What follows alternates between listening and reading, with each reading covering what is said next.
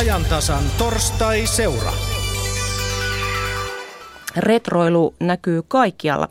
Makeisissa, muodissa, elokuvissa, astioissa, huonekaluissa ja autoissa. On ihmisiä, joille retroilu on elämäntapa. Mitä on oikein retro ja mikä ei ole retroa? Kuka sen määrittelee? Tuleeko kaikesta vanhasta retroa? Ajantasa lähtee kohta hämeenlinnalaiseen antiikkiliikkeeseen ja kuulemme, mikä esinemaailmassa mahtaa olla in ja mikä vastaavasti out, mutta sitä ennen esitellään Pasilan vieras. Hän on muotoilukriitikko Kaikaliin. Tervetuloa lähetykseen. Kiitos. Wikipedia luonnehtii retroa näin, että usein retroilusta on kyse Retroilussa on kyse harrastajan omassa lapsuudessa, nuoruudessa tai muussa menneisyydessä vallinneiden muotien ja ilmiöiden kertaamisesta, siis tietynlaisesta noska, nostalgiasta, näin sanoo Wikipedia. Sinä olet muotoilun asiantuntija ja toiminut muun muassa taideteollisuusmuseon yliintendenttinä. Allekirjoitatko tällaisen muotoilun, että mitä on retro? Kyllä. Periaatteessa suuri tai määritelmä retrosta menee juuri noin – Siinä etsitään jotain vanhaa, joka on riittävällä tavalla tuttua ja silloin on kyseessä oma lapsuus. Näinhän se menee. Eli se on nostalgia, että ennen oli kaikki paremmin. Laps, lapsuus oli, on kaikilla ikään kuin onnellinen nuoruusvuodet.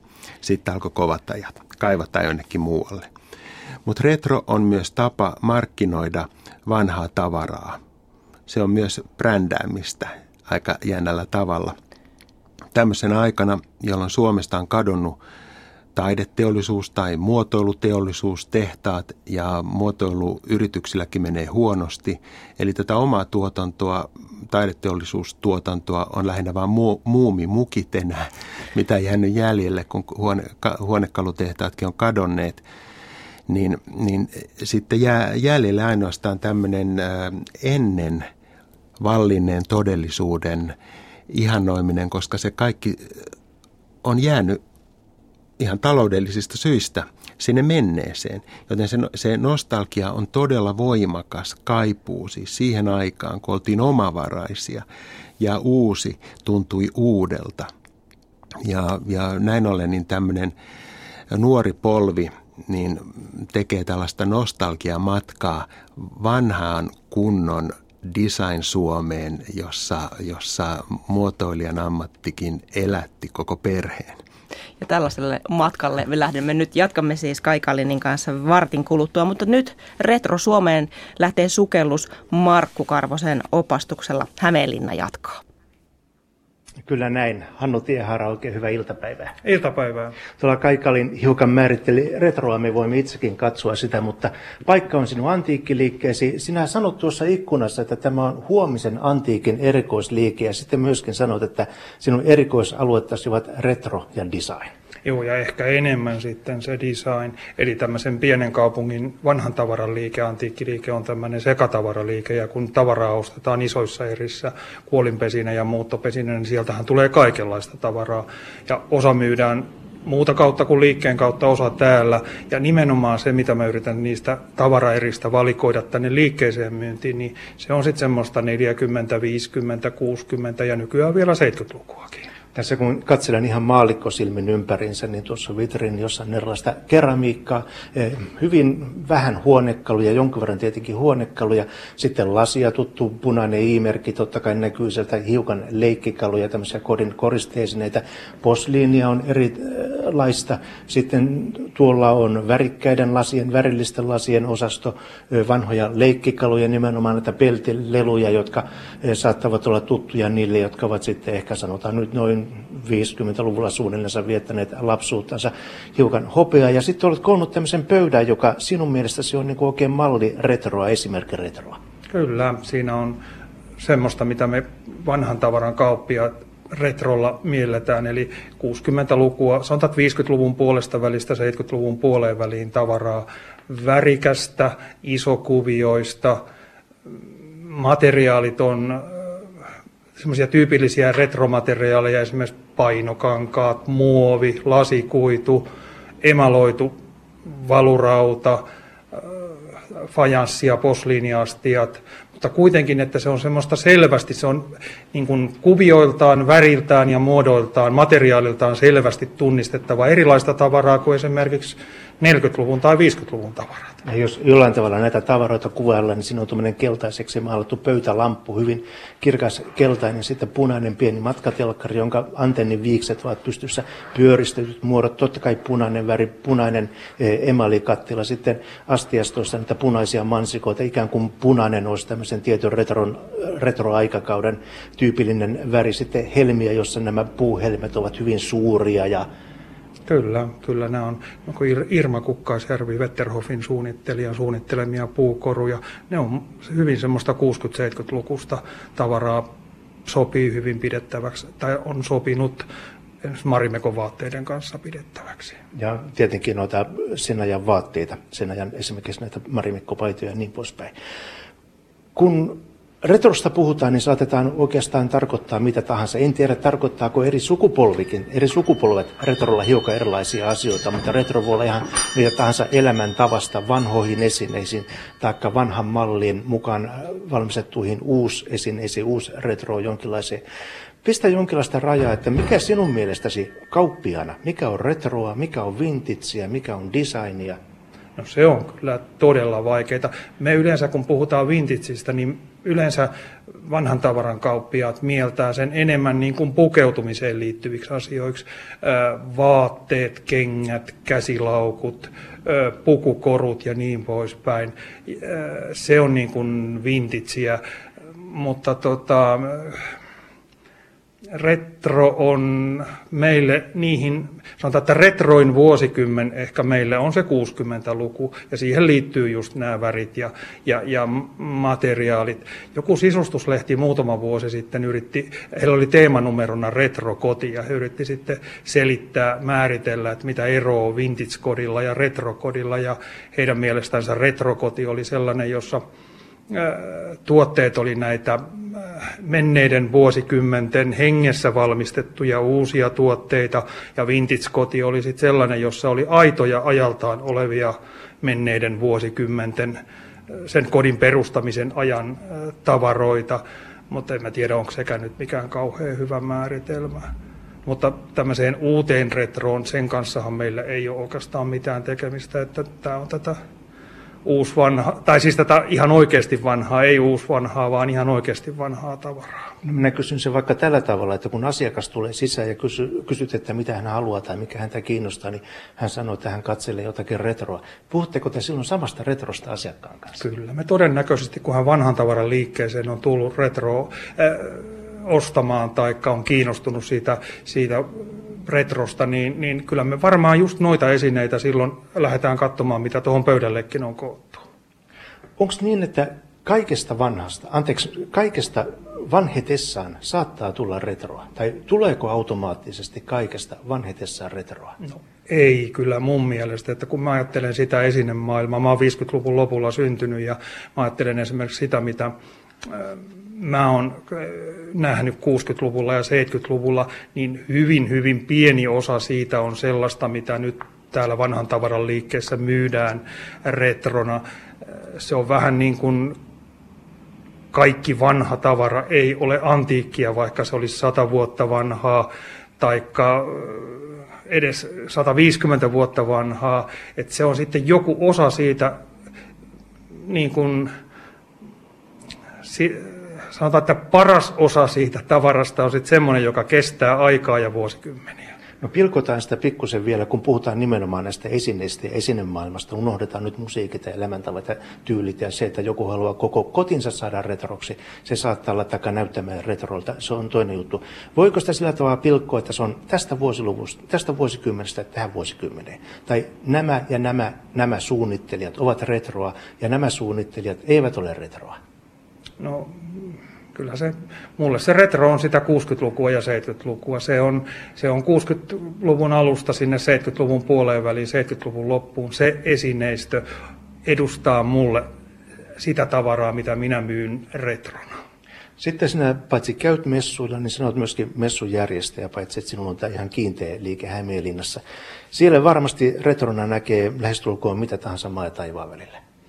Joo, en mä tiedä kauppaako ne myyjät niitä nyt mainostaa erikseen niin kuin retrona, mutta on siis myyjiä, jotka on keskittynyt johonkin vuosikymmeniin tuolla Lahden seudulla on semmoinen Retrosisko-niminen liike, joka on meidänkin messuilla käynyt, niin hän, hänen tuotteensa ehkä edustaa parhaimmillaan sitä, mitä mä kuvittelen niin kuin, ja mitä minä pidän retrona.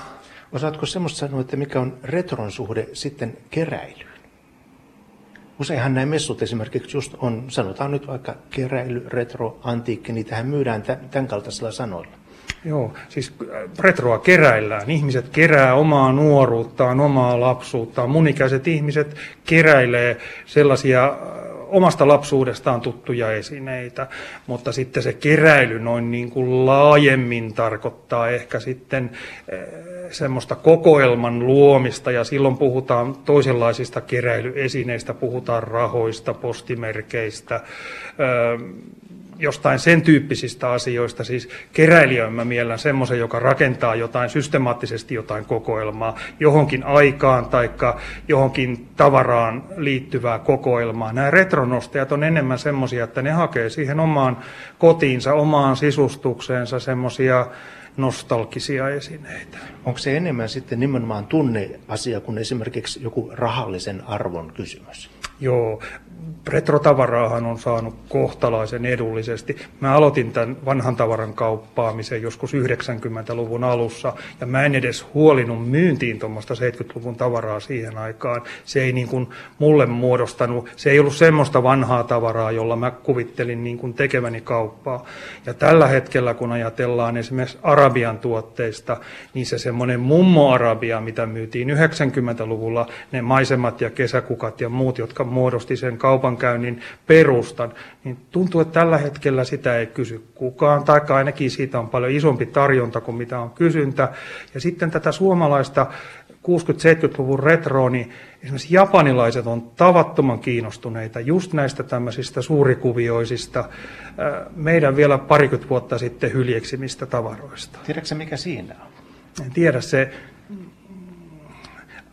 joskus 90-luvulla meillä oli jo japanilaisia asiakkaita ja silloin heitä kiinnosti enemmän niin kuin se 50-luku. Tämmöiset virkkalat, sarpanevat, tämmöiset niin kuin funkkishenkiset niin kuin arkkitehtuuriin liittyvät esineet. Mä ajattelin, että ne on jotenkin pelkistettyjä ja, ja se muotokieli puhuttelee sitten näitä aasialaisia ihmisiä, mutta mä en osaa selittää, minkä takia se kysyntä on nyt sitten muuttunut niin, että heitä kiinnostaa tämmöinen kovasti kuvioitu, värikäs, kiiltävä, pyöreämuotoinen, kaikki semmoinen tavara, joka, tai se on niin kuin uutta ainakin meille, mutta se on nyt semmoinen viimeisen viiden vuoden trendi. Mutta kuule Hannu, jos kyse onkin siitä, kun siellä suomalainen design on kuuluisa ja arvostettua, niin jos retro onkin tämmöinen suomalaisen design huokiampi pikkusisko tai pikkuveli? Kyllä se saattaa olla näin. Kyllä siis tämmöinen retroesine on huomattavasti edullisempi kuin joku huippudesign ja tämmöistä klassikkodesignia edustava 50-luvun esine, että onhan tämä huomattavasti arkisempi ja edullisempi ja, ja, ja halvempi kerätä, mutta Minusta tuntuu, että ne japanilaiset, jotka täällä Suomessa käy ostoksilla, nehän on pääsääntöisesti kauppiaita, jotka myy sitä tavaraa siellä Japanissa eteenpäin. Ei se ole niinkään taloudellinen kysymys, vaan kyllä sielläkin se vanhan tavaran markkina sitten pelaa jollakin kysyntätarjonta menetelmällä. Eli ne hakee täältä semmoista tavaraa, mitä ne saa siellä Japanissa myytyä. Ja nyt sitten niitä tavallisiakin japanilaisia kiinnostaa tämä tämmöinen suomalainen retroastia ja, ja retrolasi. No puhutaan pikkasen vielä Hannu Tienhaara rahasta. Puhutaan vaikka sillä tavalla, että jonkun esineen arvo, tavaran arvo, se tietenkin, kuka se nyt sitten määrittelee, yhdelle se on toista ja toiselle yhtä, mutta vedätetäänkö esimerkiksi sitten jotakin tiettyä aikakautta tai jotakin tiettyjä esineitä tai tyylejä sillä, että lätkästään siihen päälle nimikään retro?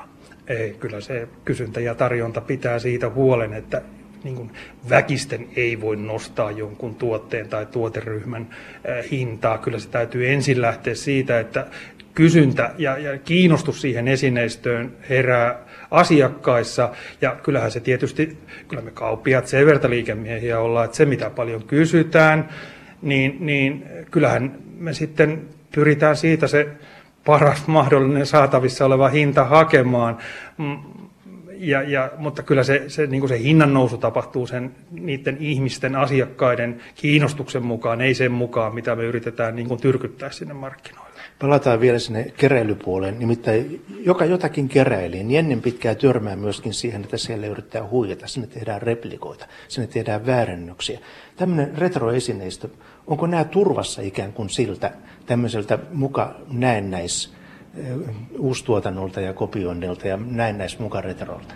Joo, en mä usko, että näitä niin kuin väärennysmielessä, nämä ei kuitenkaan niin arvokkaita esineitä, että näitä kannattaisi väärennysmielessä ää, kopioida ja te- tehdä väärännyksiä, mutta kyllähän niitä, uhka niille on se, että jos se otetaan, se sama tuote otetaan uudelleen valmistukseen. Näin on käynyt jollekin Iittalan tuotteille esimerkiksi niin kauan kuin se on ollut pois tuotannosta, ollut pari 30 vuottakin pois tuotannosta, niin sen hinta on tasaisesti noussut. Ja sitten kun se otetaan uusi tuotantoon, niin kyllä siinä käy niin, että se vanhan hinta laskee valitettavasti siinä vaiheessa. Että se on ehkä se suurin uhka tämmöisessä retroesineistössä, että, että jos sitä ruvetaan uudestaan valmistamaan, niin se vaikuttaa sen vanhankin vastaavan tavaran hintatasoon. Mietipä vielä hei tämmöistäkin asiaa. Jos nyt haluan jotakin meidän oman aikamme esineitä pistää talteen siinä mielessä, että nämä on joskus tosiaan hottia, nämä tulee olemaan in, niin mitä esimerkiksi itse laittaisit tai kehottaisit laittamaan talteen? Tai näetkö tästä ajasta suoraan sen, mikä elää jollakin tavalla tämmöisenä retrona tai saa tietyn kaltaisen retrohohteen? No se on kyllä tosi vaikea. Mä tekisin pojastani tosi rikkaa, jos mä osaisin ennustaa, mikä on 30-40 vuoden päästä niin kuin tämän päivän esineistä kallista ja haluttua, mutta kyllä nyrkkisääntö on se, että kun ostaa mitä kalliimpaa tavaraa ostaa, niin se varmempi on, että se 50 vuoden päästä on myös sitten vielä haluttua. Siis kyllä siihen tuotteen kalleuteen liittyy se, että siihen liittyy käsityötä tai materiaalia tai jotain semmoista, mikä nostaa sen tuotteen hintaa. Että kyllä hyvin harvinaista on, että jostakin semmoisesta arkisesta halvasta tavarasta tulee kovin kallista. Että retrotavaraahan on esimerkiksi muovitavara. Se on ollut mm. kohtalaisen edullista silloin 60-70-luvulla. Sitä kerätään nyt ja sitä halutaan nyt, mutta ne hinnat pitää kauhean ihmeellisiä, on muutaman euron kappale silti. No niin, tämmöinen ihan kansantajuinen ohje voi olla se, että ostakaa paitsi laadukasta, niin sitä, mikä silmää miellyttää. Kyllä, kyllä. Semmoista, mikä on käyttökelpoista ja, ja mi, mi, mihin silmä on mieltynyt. Ja tietysti sitten, jos haluaa haistella trendejä, niin, niin ehkä se sitten tulee se mahdollinen arvonnousu sen designerin tai muotoilijan tai suunnittelijan uran kautta, että jos siitä tällä hetkellä vähemmän tunnetusta suunnittelijasta, jos se onkin 50 vuoden päästä uusi joku Timo Sarpaneva tai Alvar Aalto, niin sitten hänen varhaisvuosien tuotteensa voi olla hyvinkin arvokkaita. Joo, ja se on toinen juttu. Me palaamme vielä juttusille, mutta kuunnellaan Mira Strenströmillä ja Kai Kalinilla, että mitä heillä on mielessä. Kiitoksia Hämeenlinna. Palaamme sinne ihan kohta. Jatkamme siis Pasilan studiosta muotoilukriitikko Kai Kalinin kanssa. Tuolla Hämeenlinnassa puitiin tätä hintapolitiikkaa. Otetaanpa hin, hinta e, ensiksi esille. Voiko nykypäivä halvasta tulla retroa? Joo. Mikä on sinun ajatuksesi? No minun ajatus on se, että tehdäänpä tästä niin kuin tämmöinen sananlasku, että hinta on halun mitta. Että kyllähän ihmiset jokainen maksaa siitä, minkä katsoo itselleen hyvin, hyvin tärkeäksi tai läheiseksi, että nämä vaihtelee. Mutta tota, paremmista materiaaleista huolella ja yksilöllisesti tehdyt tuotteet, niin kuin tuli jo esille, niin säilyttävät kyllä rahallisen arvonsa. Hmm. Tässä keskusteltiin siitä, että onko retro-designin pikkuveli.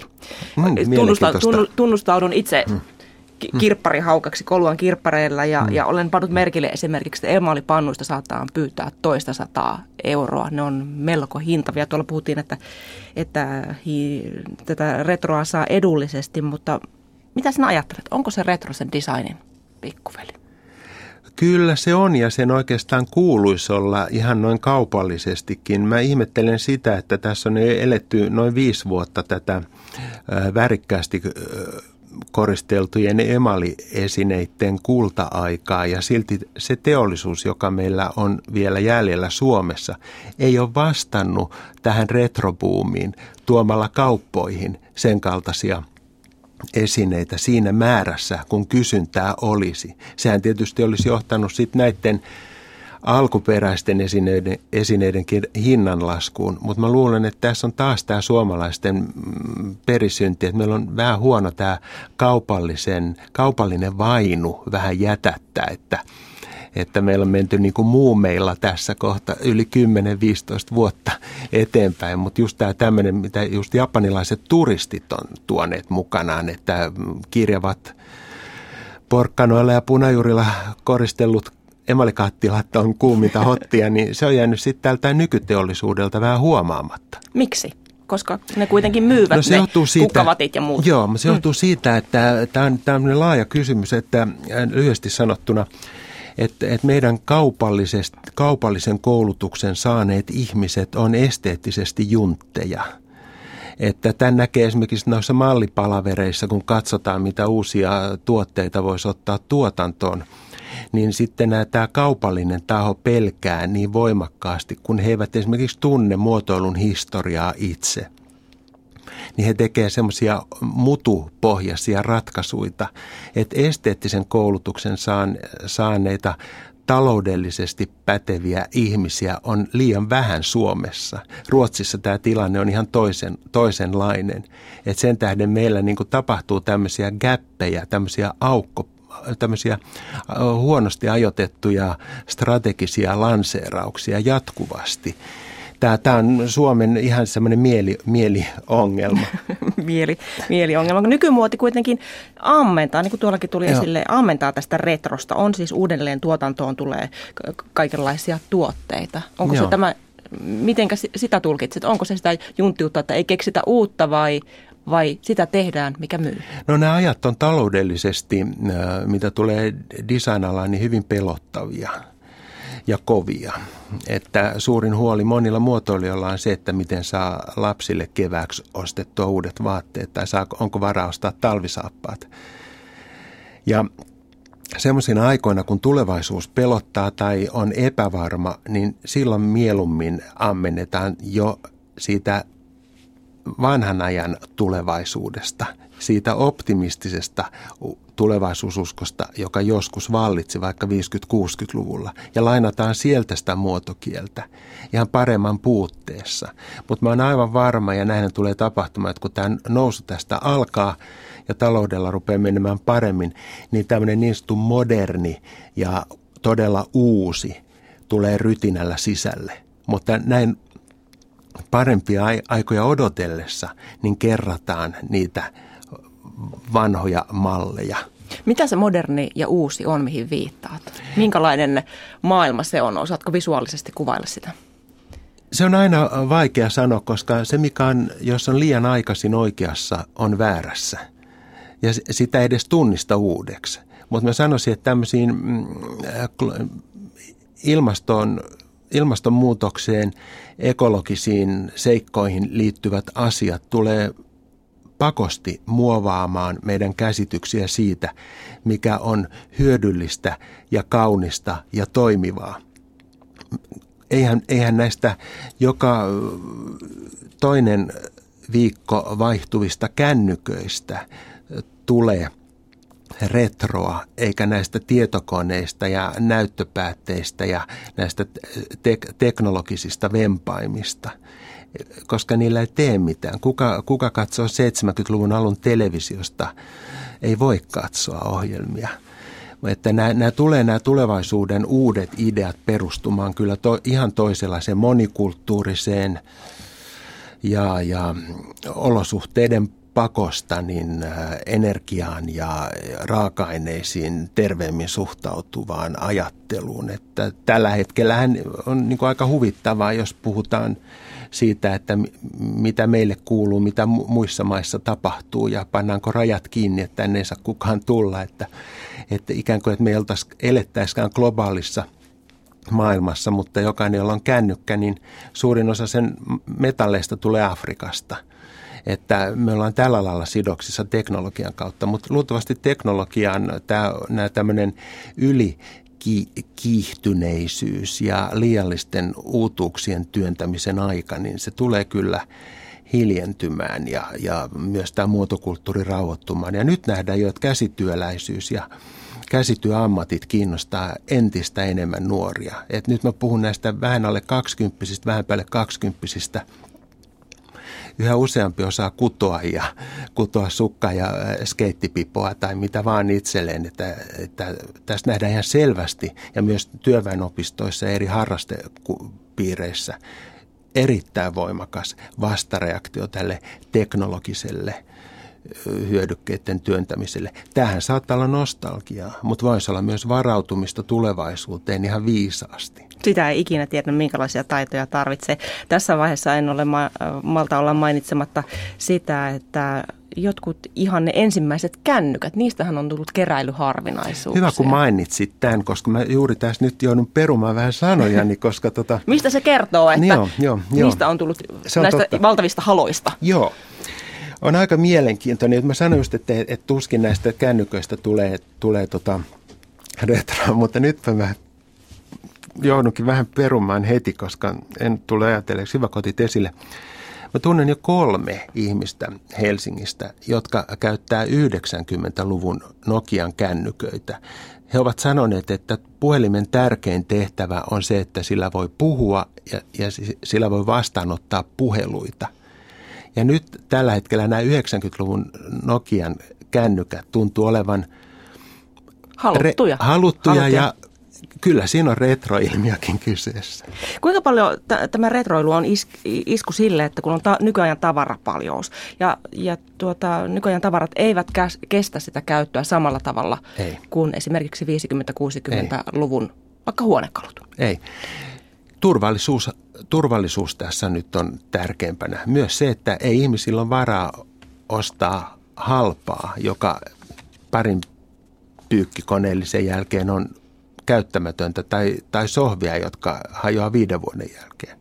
Tämä on myös tämmöistä ihan suomalaiseen kansankulttuuriin ja tähän kansal, ka, kansallisominaisuus, että että, että vähän nuukaillaan ja pannaan pahan päivän varalle. Että käytetään ehkä vähän, mutta hyvää. Ky, ky, se on, ehkä, en tiedä onko se sitten enää retroa. Se voi olla ihan niin kuin suomalaisuuteen liittyvä ominaispiirre. Tosin kalakukkua ei kukaan kutsu retroksi. Vielä. Vielä. Ehkä sekin voidaan jonain päivänä tehdä. Jatkamme Kaikalin, Kaikalinin kanssa vielä hetken kuluttua, mutta käydään tässä välissä Hämeenlinnassa Markku Karvosen luona kysytään sieltä, että kuinka usein on tullut kauppialle vastaan se, että, että haetaan retroa sen takia, että se ehkä kestää paremmin kuin nykyajan tavarat. Tuo Hannu Tienhaara ei ollut juuri kuulla piste radion sillä tavalla kiinni, eli he kysyvät sieltä, että eh, kuinka paljon sitten haetaan tavaraa nimenomaan sen takia, että se on tämmöistä kestävää kunnollista, että se on kestänyt aikaa. No kyllä me vanhan tavaran kauppiaat väitetään olevamme ekologian puolesta puhujia, eli mitä enemmän näitä laadukkaita menneiden vuosikymmenien tavaroita pidetään käytössä, ei pelkästään koristeina, niin se vähemmän sitä uutta vastaavaa tarvii silloin valmistaa ja ehkä se hiilijalanjälki sitten pienenee. Ja tuossa Kalinin puheessa mä huomasin, että minähän on varsinainen retroilija, että mulla on semmoinen vanhanaikainen puhelin, millä ei tehdä muuta kuin soitetaan, otetaan puheluja vastaan ja lähetetään tekstiviestejä, että mäkin olen entinen ATK-ammattilainen, mutta en mä ole vielä tähän älypuhelimeen niin kuin sortunut, että mutta sitten tekniset laitteetkin, niin, niin tuli semmoinen mieleen, en tiedä onko siellä toisessa päässä puhuttu niistä, mutta esimerkiksi puhutaan retropeleistä. Tällä hetkellä semmoinen voimistuva harrastus on harrastaa näitä Commodore 64 Amiga, siis tämmöisiä 80-luvun ennen PCn aikaa olleita pelikonsoleja ja tietokoneen esimuotoja ja pelataan niillä. Kyllä. No ihan tämmöisenä tomppelitoimittajana, niin voinko tehdä tämmöisen johtopäätöksen, kun katselen nyt näitä esineitä, jotka retrona, tyyppi retrona otit tuohon esille, niin itse tulkitsen sillä tavalla, että ne ovat muotoilultaan kestäviä, ne ovat laadukkaita, ne ovat hyvin valmistettuja, ne ovat käyttökelpoisia ajasta toiseen, että aika on ikään kuin tämmöinen iso separaattori, jossa kaikilla tämmöinen tingeltangel krääsä painuu sitten pohjaa ja sitten se, mikä jää siellä esille ja pintaan, niin se tulee olemaan sitten retroa. Kyllä, taikka, taikka ainakin semmoista esineistöä, mistä ne menneet vuosikymmenet muistetaan, että tuossa pöydällä olevista esineistä kaikki muut on täysin käyttökelpoisia. Tuosta telkkaristakin saisi käyttökelpoisen semmoisella RGB-muuntimella siinä, kun jos kartliitintä, niin sitä ei voi yhdistää antenniverkkoon eikä digiboksiin, mutta kaikki muut on ihan täysin käyttökelpoista esineistöä ja mä oon ihan varma, että noita esineitä on vielä suomalaisissa kodeissa käytössä. Joo, kyllä. Ja sehän nimenomaan tekee jostakin esineestä rakkaan, että sillä on joku ikään kuin tarina, sillä on tämmöinen pitkä muistijälki, ja se on osaltaan myöskin varmaan retroa. Kyllä, kyllä se voisi olla yksi määritelmä sille retrolle, että oman aikansa parhaat esineet, jotka säilyttää sitten, on muotia, taikka edustaa parhaimmillaan sitä omaa aikaansa, omia vuosikymmeniä. Tällä tavalla Hannun kanssa katselemme emalikattilaa, sitten näitä lautasia ja kahvikuppia, mutta Mira ja Kai, Kiitoksia Hämeenlinnaan. Täältä jatkamme vielä ihan lyhyen ajan muotoilukriitikko Kai Kalinin kanssa. Kai, mitä mieltä olet, kun moni ostaa sitä retroa koristeeksi, niin pitääkö sitä käyttää vai pitää koristeena? Onko sillä väliä? Kumpaa suosittelet? Mun mielestä mikä tahansa asia, joka toimii ja tuntuu käyttäjästä kauniilta, niin sitä voisit kutsua ihan miksi itse haluaa. Voi se olla vaikka mieli aamukahvin muki. Mutta tässä tuli minusta oleellinen asia esille, että onko retro designin pikkuveli. Tämä oli minusta erittäin hyvä heitto ilmaan. Ja syynähän tähän on se, että nykyään design on ihan mitä tahansa tämä designin käsite on hämärtynyt, koska ruokalistat ja hotellit ja kaikki on nykyään designia. Palvelun muotoilu ja kuinka hymyilet, kun istut kassalla, sekin on designia. Ja niin kauan kuin design on näin epämääräisesti ja liian laajasti määritelty käsite, niin kuin se nykyisin on, lähinnä tämmöinen markkinointia, myyntiä edistävä strategia, niin en ihmettele, että retroesineet on onko ne, ne nyt sitten pikkuveljiä, niin lunastaneet tämän, tämän designin paikan ja ennustaa sitä, mitä vielä on tuleva. Konkreettisia esineitä, jotka voi myös periä. Kiitoksia erittäin mielenkiintoisesta keskustelusta muotoilukriitikko Kai Kaliin. Kiitos paljon.